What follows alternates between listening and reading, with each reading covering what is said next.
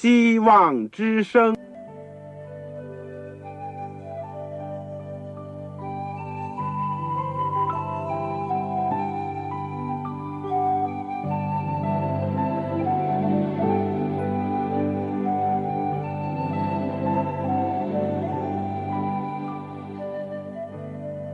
各位听众朋友，各位弟兄姐妹，欢迎您收听信徒培训这个节目。教会的兴旺，不单表现为人数众多，更要求教友的素质好。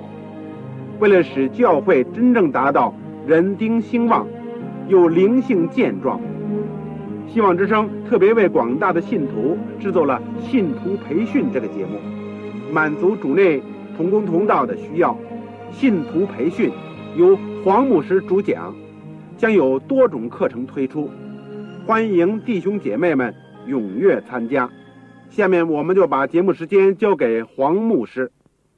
各位亲爱的弟兄姐妹，各位组内的同工同道，你们好，我是旺草，现在组里面向你们问安，也欢迎你们收听我们信徒培训的节目。今天呢，我们是。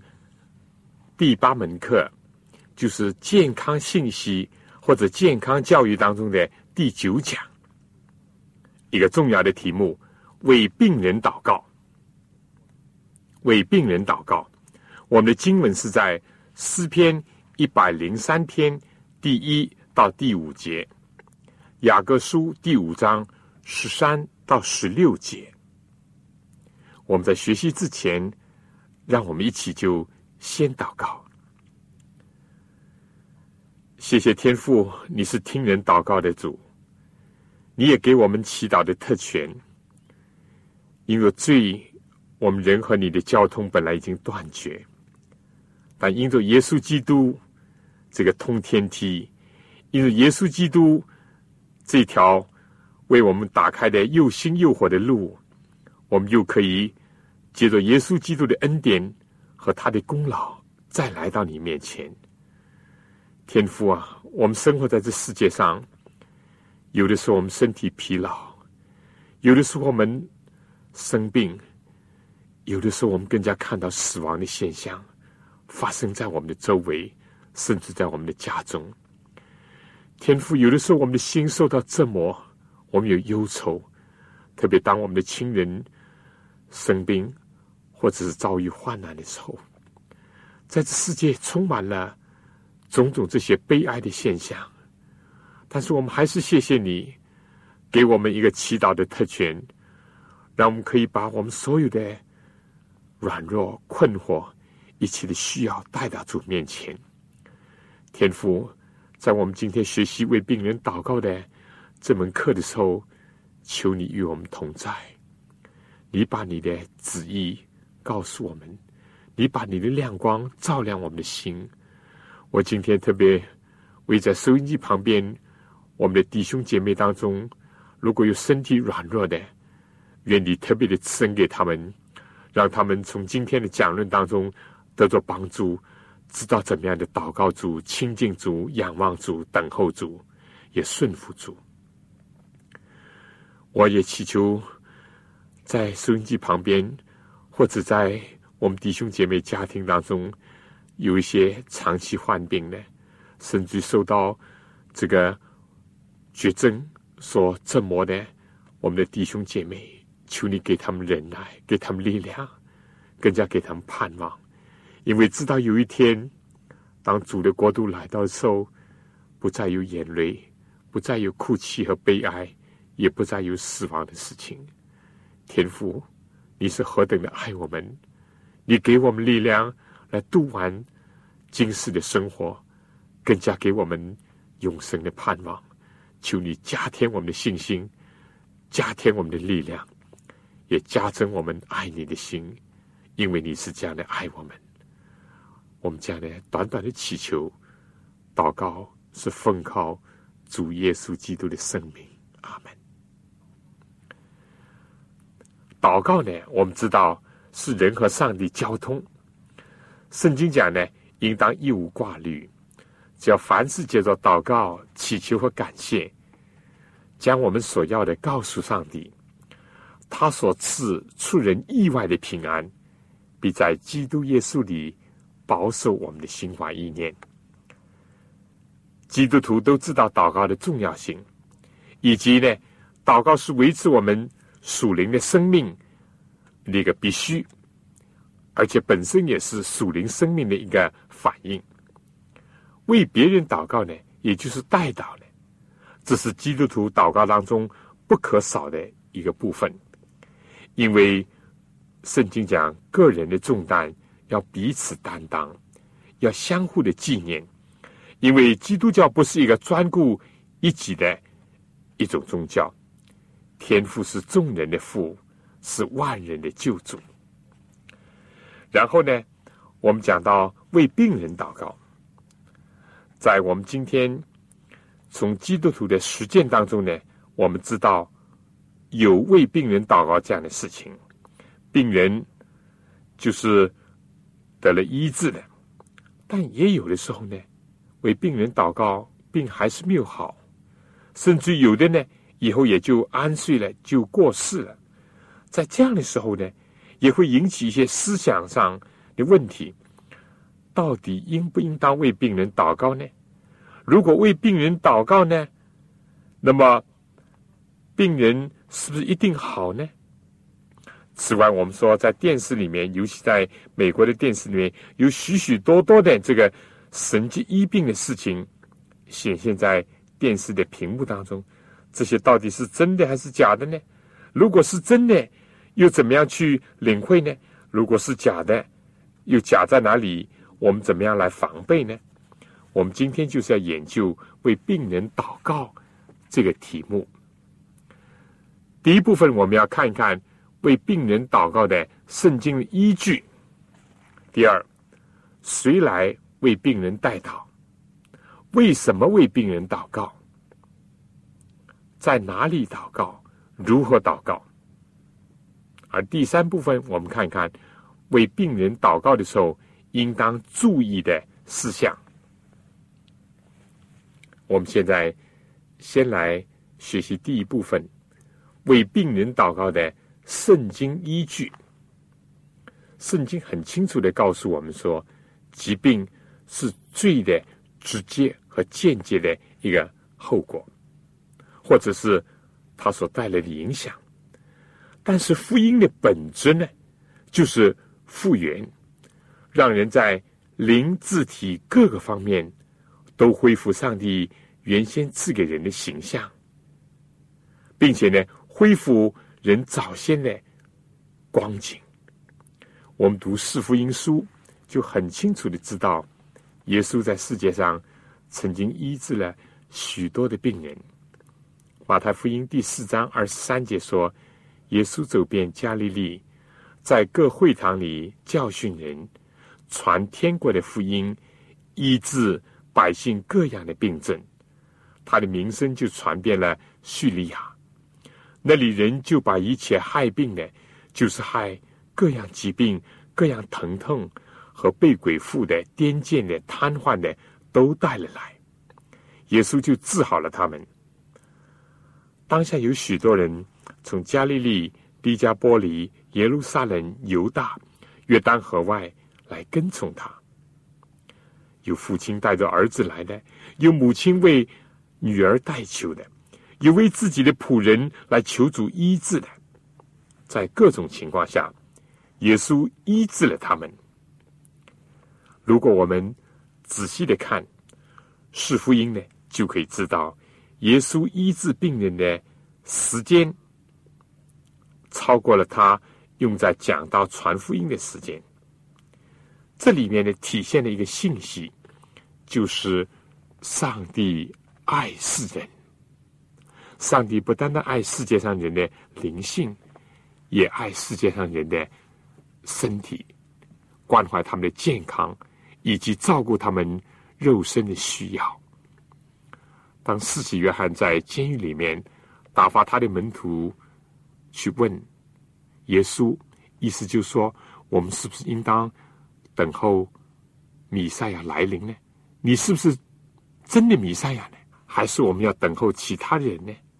耶稣起先没有回答这个问题，差不多过了大半天以后，耶稣就说：“对他的门徒说，你们去把所听见、所看见的事情告诉你们的老师约翰，就说下次看见瘸子行走、长大麻风的的捷径，聋子听见死人复活，穷人有福音传给他们。这就是米赛亚要做的工作。这也正应验了先知。”以赛亚的预言，先知说：“主耶和华的灵在我身上，因为耶和华用高高我，叫我传福音给谦卑的人，差遣我医好伤心的人，报告被掳的的释放，被囚的出监牢，报告耶和华的恩年和我们上帝报仇的日子，安慰一切悲哀的人。”米赛亚来到世界上，也就是说，耶稣基督来到世界上是要恢复人的灵、智、体各方面的健康，要去除人身体上的疾病，以及人心智上的混乱和道德上的堕落。马太福音第十章第一节讲到，耶稣在世界上的时候，叫门徒也跟从他的榜样。这里讲到，耶稣叫那十二个门徒来，给他们权柄，能赶出污鬼，并医治各样的病症。第七节又讲到，吩咐他们说：随走随传说，天国近了，医治病人，叫死人复活，叫长大麻风的的捷径，把鬼赶出去。你们白白的得来，要白白的舍去。耶稣复活以后升天之前呢，也是这样。耶稣对门徒说：“你们往普天下去，传福音给万民听。信而受洗的，必然得救；不信的，必被定罪。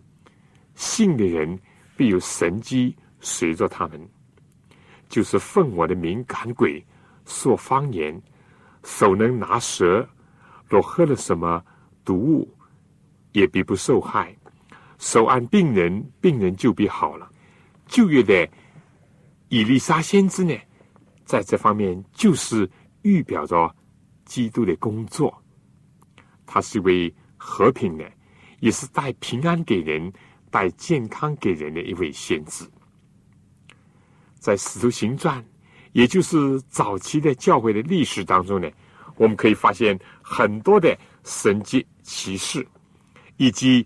接着祷告医病的事情，在这里面呢，当然就看出为病人祷告的一些记载，比如彼得医治瘸腿的，这在使徒行传第二章；彼得医治瘫痪的以尼亚，使徒行传第九章三十二到三十五节，甚至彼得接着祷告使多家从死里复活，至于。使徒行传的后半本呢，我们说是着重讲外邦人的使徒保罗。那么看第十四章呢，保罗就自豪生来就是瘸腿的。十九章十一到十二节呢，保罗在哥林多医治许多的病人。二十章讲到保罗在特罗亚使这个犹推骨从死里复活，甚至保罗在往罗马去的途中呢。在一个孤岛上，为这个岛长的父亲医病，所以不论是旧约或者新约，特别是主耶稣基督，确实是关怀人的疾苦，为病人祷告，使病人得到医治。在教会形成的初期呢，主的兄弟雅各，因为耶稣留下了这么深刻的印象，所以在雅各书上。第五章十三节呢，他就开始这样讲：你们中间有受苦的呢，他就该祷告；有喜乐的呢，他就该歌颂；你们中间有病了的呢，他就该请教会的长老来，他们可以奉主的名用油抹他，为他祷告，出于信心的祈祷，要救那病人，主也必叫他起来。他若犯了罪。也必蒙赦免，所以你们要彼此认罪，互相代求，使你们可以得医治。一人祷告所发的力量是大有功效的。以利亚是与我们一样性情的人，他恳切祷告，就成就了许多大的事情、惊人的事情。同时呢，预言之灵也借着怀人的手写出这样的话，就讲到福音的本质呢，就是复原。所以救主要他的仆人，吩咐有病的人、绝望的人、受苦的人，都来倚仗他的力量。上帝的仆人乃是他恩惠的通道，要借着他们运用他的医治之能。他们的任务就是要用信心的手臂，将有病的、受苦的都带到救主的面前。下面呢，我想请大家听一首歌：主耶稣真奇妙，他的爱奇妙，他的能力也奇妙。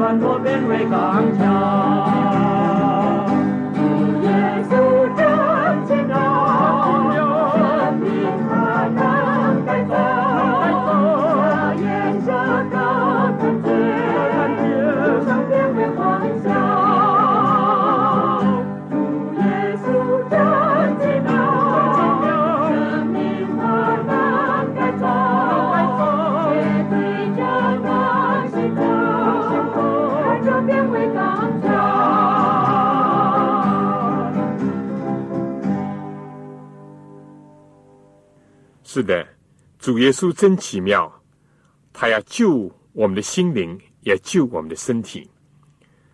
这在整本圣经新约旧约里面都有为病人祷告，而且得蒙医治的这样的一种事例和根据。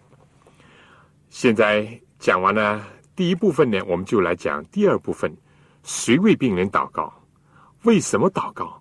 在哪里祷告？如何祷告？从刚才所读的圣经里面呢，似乎就是教会的长老啦、教会的领袖、教会的牧师呢，要为病人祷告，这当然是对的。而且呢，这也是他们的这工作，是他们的特权，也是他们的义务。但是，是否就局限只有他们能够祷告呢？十六节说：“你们要彼此认罪，互相代求，使你们可以得医治。”雅各所写的书信呢，是给教会当中所有的弟兄姐妹的，所以呢，这样看来，并不局限于教会的神职人员或者长老才可以为病人祷告。所有主的儿女都应当彼此代求，以致可以得着医治。我们说，可能某些人是有祷告医病的恩赐，因为这在哥林多前书十二章二十八节说，上帝在教会里面所设立的，第一是使徒，第二是先知，第三是教师，其次是行异能的，再次是得恩赐医病的，帮助人的，治理这个事物的，说方言的。他接着在第三十节说呢。岂都是得恩赐医病的吗？我们说，固然有些人是有医病的恩赐，他们有一种从上帝那儿来的权利和义务，来服侍弟兄姐妹。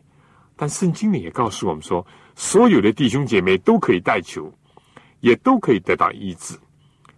这点在我们今天呢，有它的现实的意义，因为恩赐呢都是从上帝来的，而上帝呢。并不偏待人，其实每个弟兄姐妹都可以为病人祷告。那么，什么样人可以祷告呢？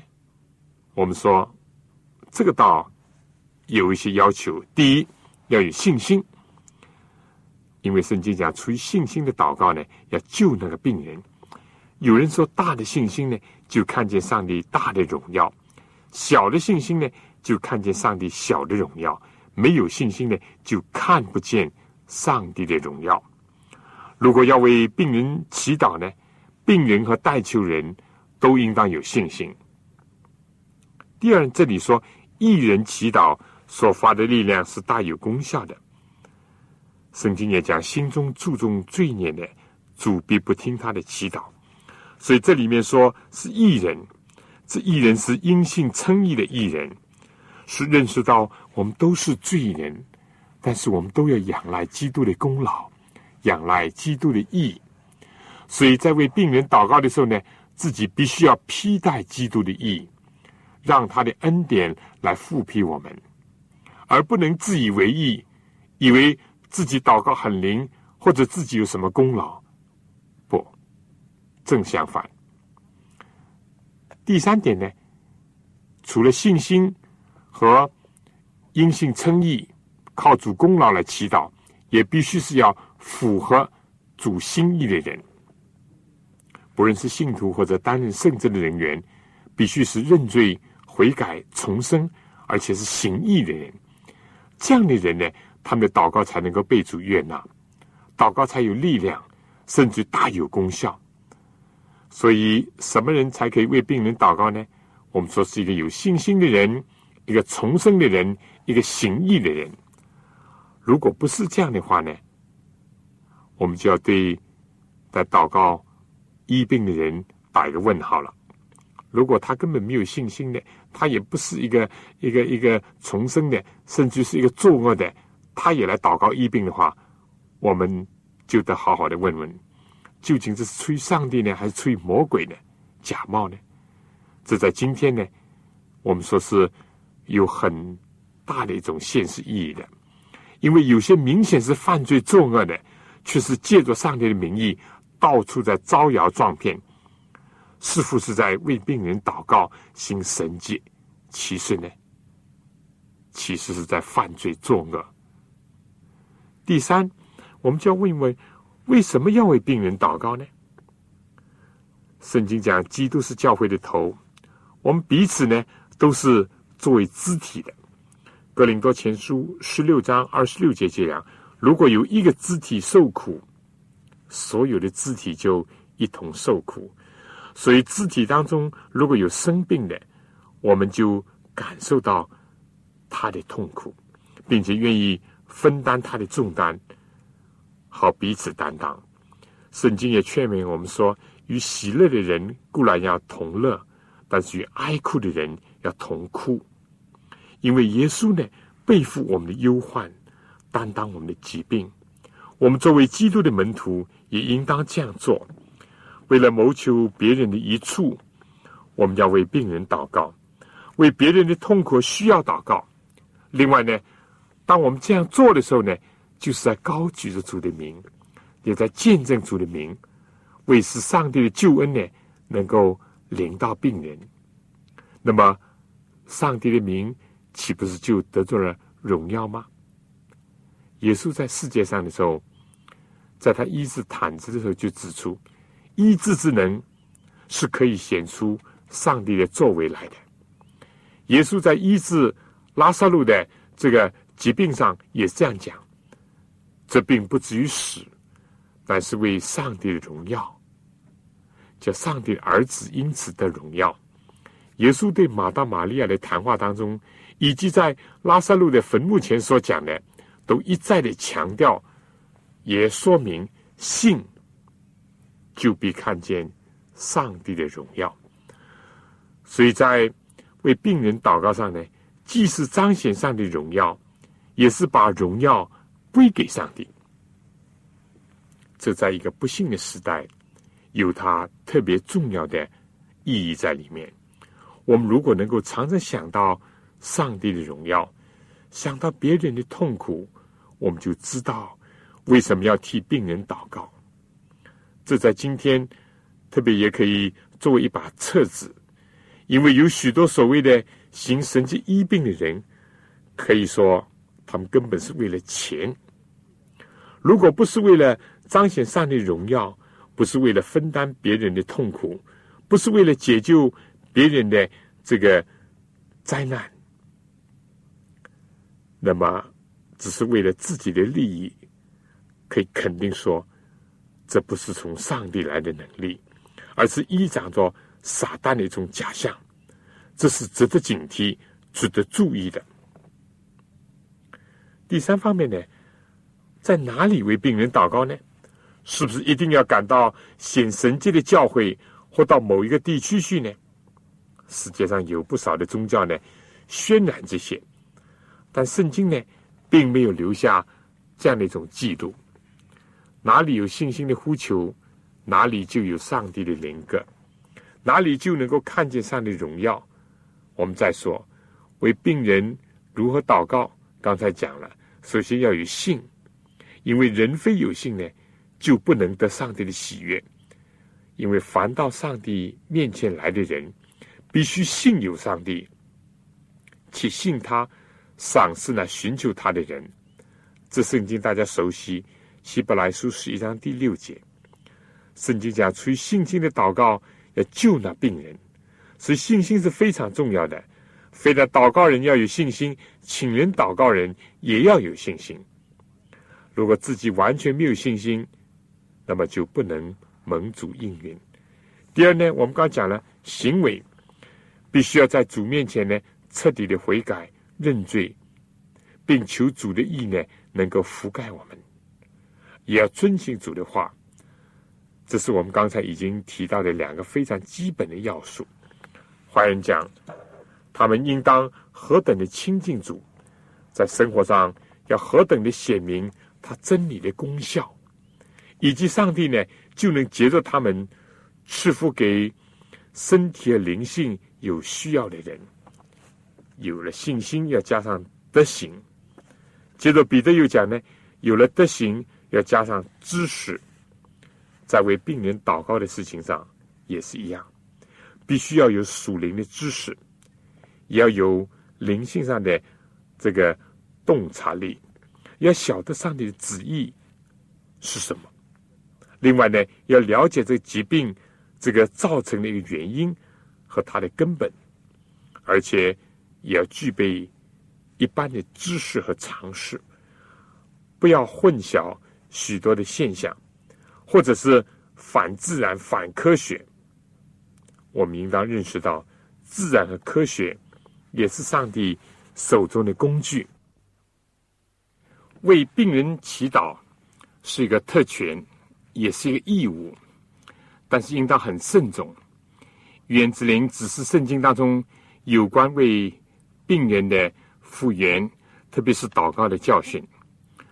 奉行这样的祷告呢，是非常慎重的事情，非要经过认真的考虑，不可以。贸然的进行，有许多时候，所谓信心为病人祷告，只是呢擅自的形式而已。我们首先要寻求上帝的旨意，要顺服上帝的旨意，也应当把这一点呢清楚的告诉病人以及病人的家属，让他们知道，因为我们不是上帝，我们不知道这个前因后果，我们也不知道来龙去脉，我们更加不能看到这个人的将来。坏人讲，有许多人因自己放纵而引病上身。他们因为不遵守自然律，不服从绝对纯洁的生活的原则，或者是饮食、服装或者工作习惯上的疏忽、卫生率，结果就让疾病临到了身上。有些罪行呢，往往是身体和神经衰弱。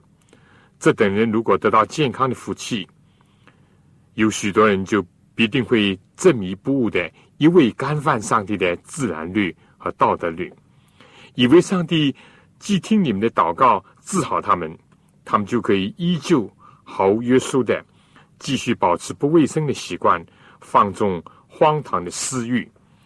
在这种情况下呢，上帝如果行使了这个奇迹，使他们恢复健康。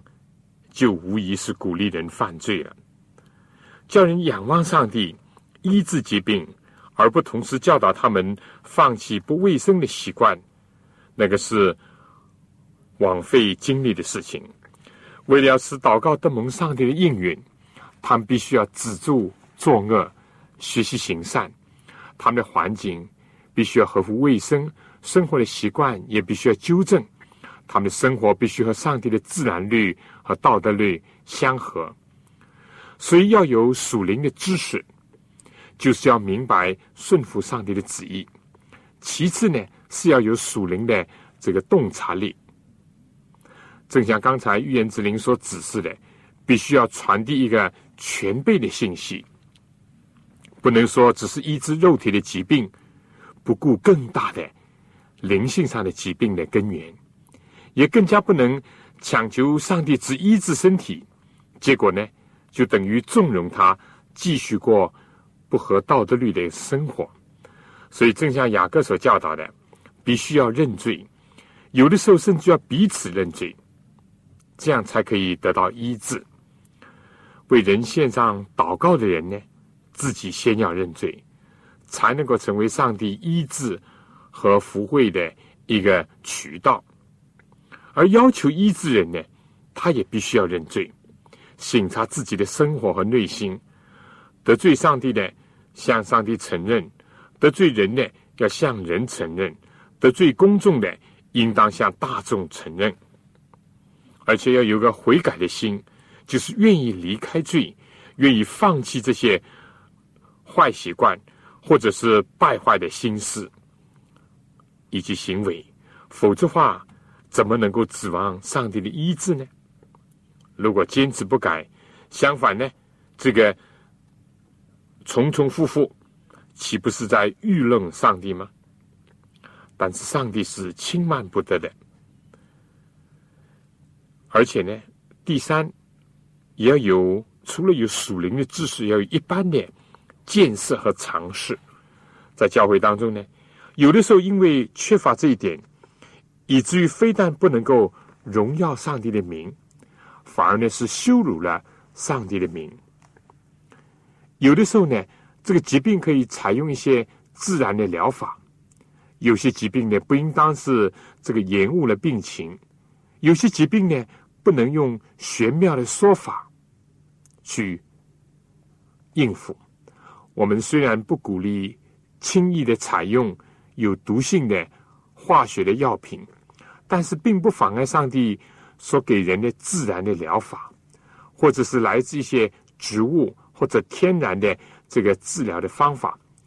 比如说，许多中国的中草药副作用少，有的就没有副作用。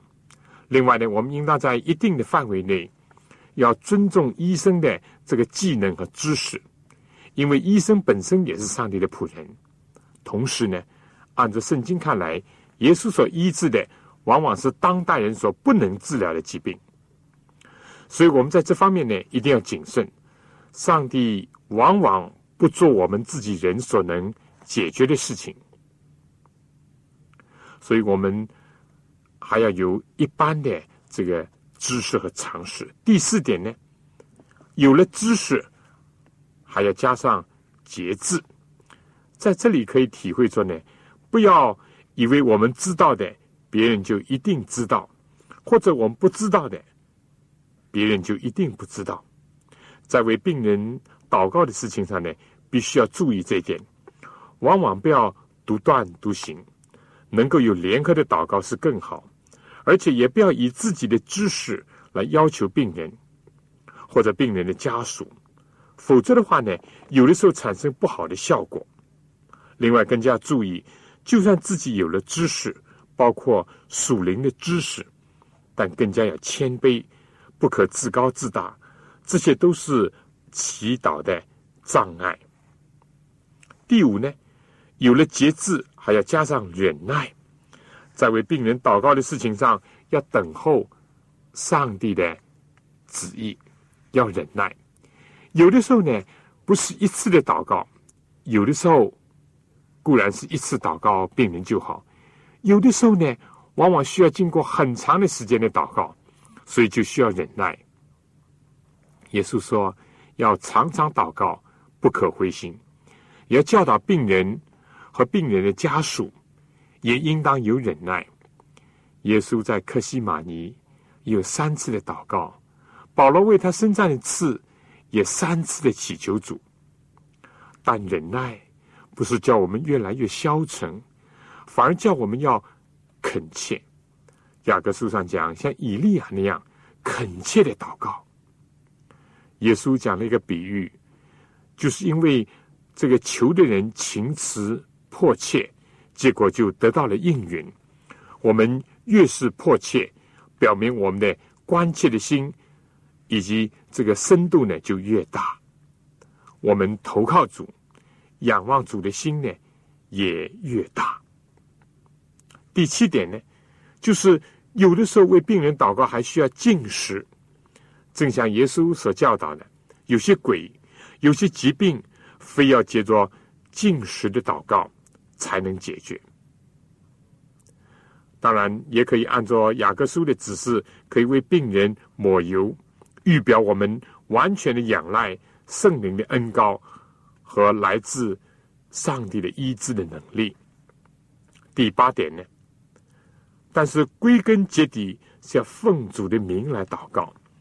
人自己并没有能力，也没有功劳，也没有什么可夸的，完全是仰赖基督他的恩典、他的慈爱，依靠他的能力。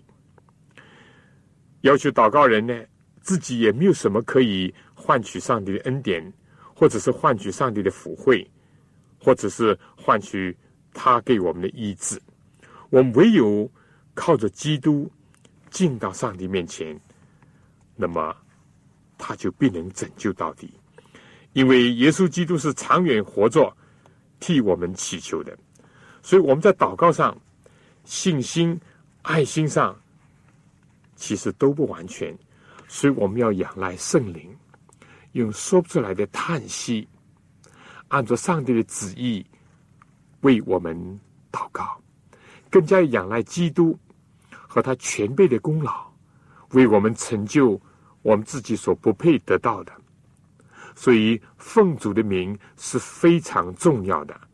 而在今天呢，尤其要注意的是，有些人假借着奉主耶稣的名，其实呢是有其他不良的动机，这一点呢又是要注意的。我想这个第二段呢，我。就简单的介绍到这里，再讲第三段为病人祷告当中所要注意的事项之前呢，请大家先听一首歌。在信的人凡事都能，信心在为病人祷告的这件事情上是非常基础的重要的一款。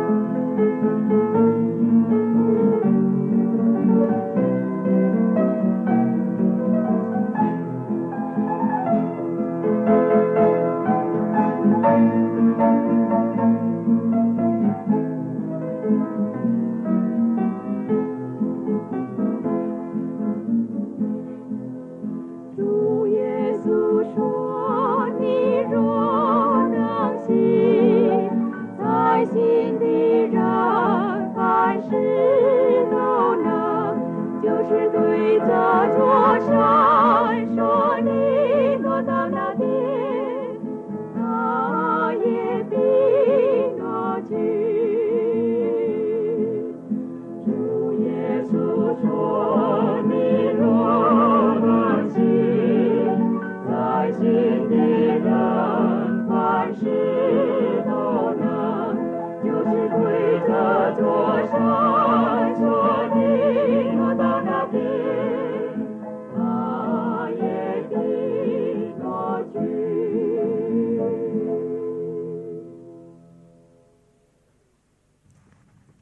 在为病人的祷告当中，所要注意的事项，第一点呢，就是必须要符合上帝的旨意。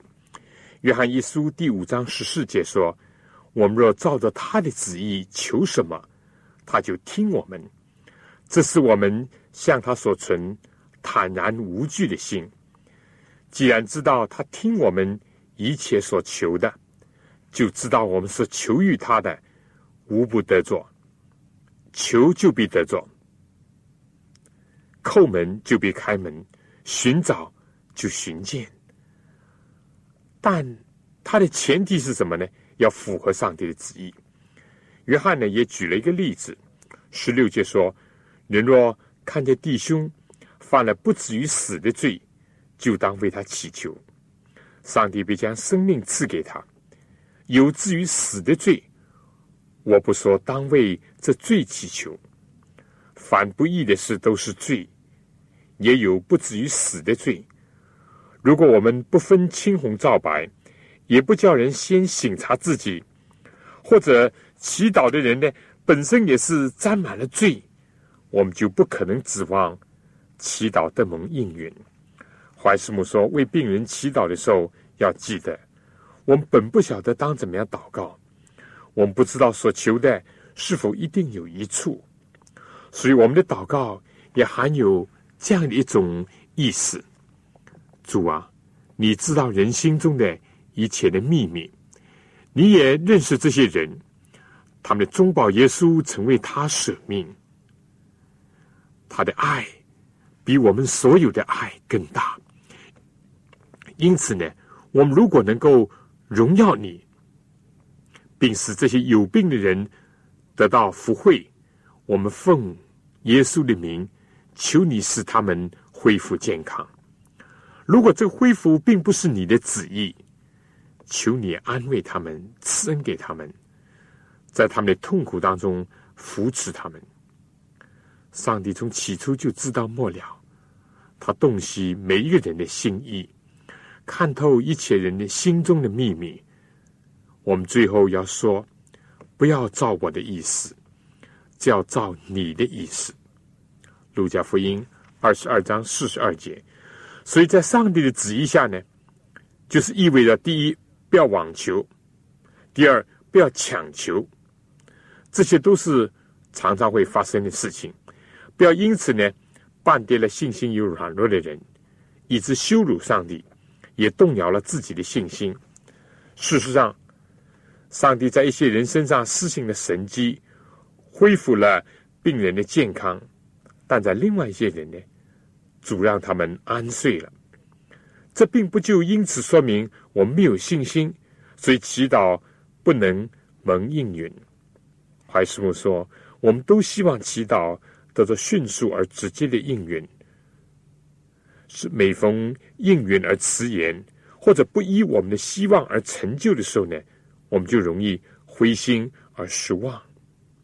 因为上帝是智慧良善的，所以他并不常常按照我们所希望的时候。”和方法来应允我们的祷告，他为我们所做的，要比我们成全一切的希望更好、更多。我们既然信靠他的智慧和慈爱，就不应当要依顺我们的意思，却竭力的去遵行以及成全他的旨意。我们的希望和利益要在他的旨意当中消逝，这才表示我们的信心是否是。这个诚恳和真实，是专以上帝的话为依据呢，还是随着环境而改变不定呢？信心是越用越坚固的，但忍耐呢，也当成功。怀师母说，这些道理不是人人都明白的。许多求上帝医治的人，由于祷告必须直接、迅速的应允，否则话呢，就是感到他们的信心不足。因为这个缘故呢，那些因病衰弱的人就需要得到贤明的劝导，使他们可以慎重的行事。他们不应当活失对于尚存在的人以及事情的所有的责任，也不可以忽略用自然的方法来恢复健康。在这方面也常有错误的地方。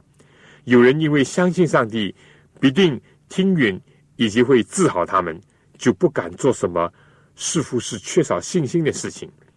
然而，他们不可忽略预先安排他们身后的事情，尤其不可以害怕对亲爱的人说一些这个诀别的时候所要说的勉励和忠告的话。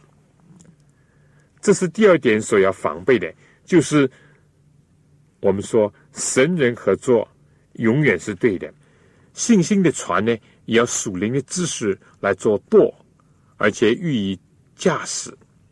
又有人认为呢，采用自然的疗法就是缺乏信心；有的认为看医生也是缺乏信心；又有的认为留下遗嘱也是缺乏信心。其实这都是不矛盾的。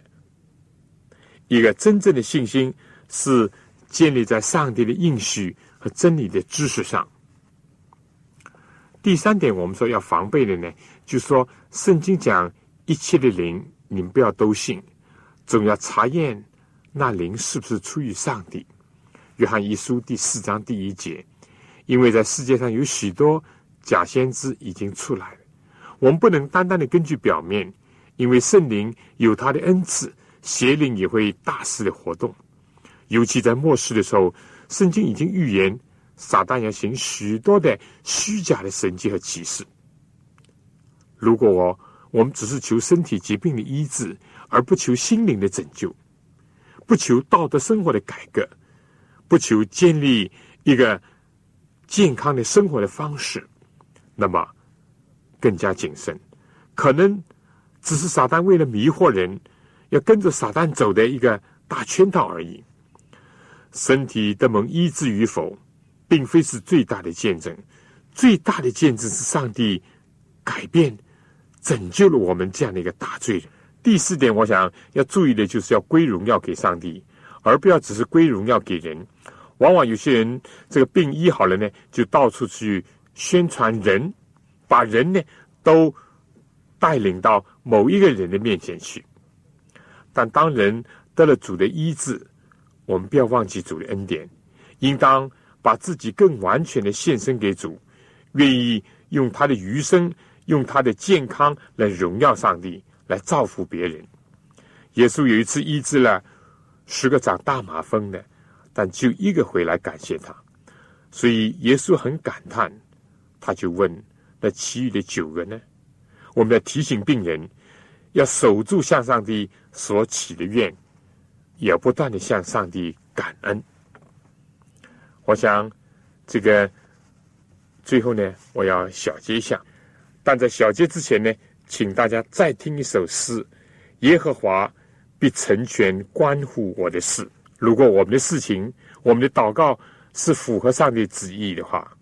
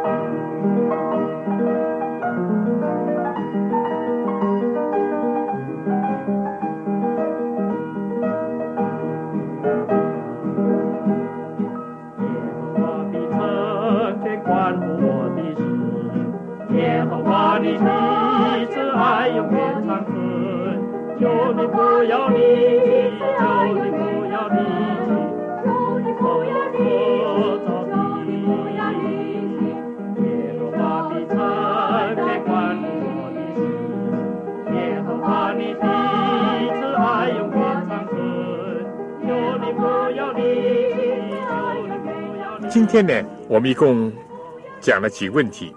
第一问题就是从圣经当中，不论是旧约和新约，尤其是主耶稣的一生当中，告诉我们为病人祷告是确实有圣经根据的，也有上帝的指示的。第二部分呢，我们讲了什么样的人可以为病人祷告，或者说呢，怎么样的病人呢可以要求为他祷告。我们说，必须是一个有信心的人，一个悔改认罪的人，一个愿意遵照主的指示去生活的人，这才是祷告蒙应允的基础。另外呢，我们又讲了，为什么要为病人祷告呢？不是为名，也不是为利，也不是为了其他，而是为了分担人的痛苦，为了荣耀上帝。至于到哪里去为病人祷告呢？我们说不需要到什么圣地，任何地方、任何场合，只要握住主的应许，有信心，而且谦卑的祈求，哪里都是一样的。此外呢，我们又讲了怎么样祷告呢？我们说要有信心，要有德行，要有知识，要有节制，要有忍耐，要恒切。有的时候呢，还需要进食，但最最重要的是要奉主的名，在主里面祷告。第三部分呢，我们讲了在为病人祷告的事情上，特别要注意的几点，也就是人常常容易犯的几点。第一，不要强求，这个因为唯有符合上帝旨意的祷告呢，才能够得蒙应允。第二呢，不要弃绝上帝所许可的方法。比如说自然的疗法，或者是借助医生的手去解除疾病，也不要不敢去留下遗嘱，或者是做应当做的事情，讲应当讲的话，而一味的认为这个病呢一定会好的。此外，也要防备邪灵的工作以及虚假的神迹启示。还有一点呢，要时常的存着感恩的心。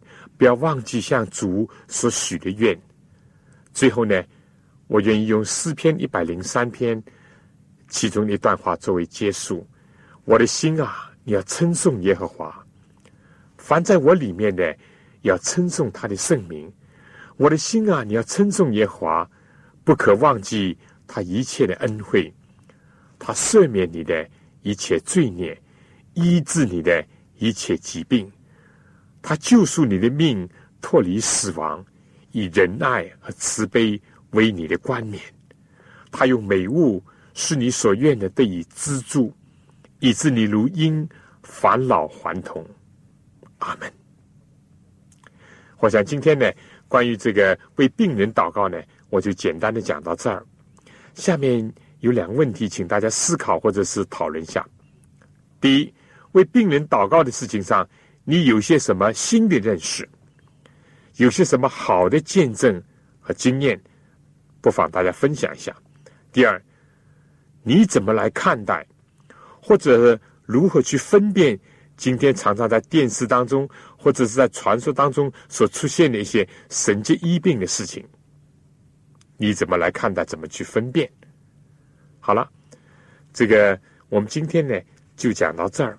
下次同样的时间呢，希望你们继续来收听我们健康教育或者是健康信息的最后一讲。最后一讲，下次呢，我的题目将是健康改良对现代的意义。健康改良对现代的意义，请大家能够留意收听。而且介绍其他的朋友亲戚也一起来收听。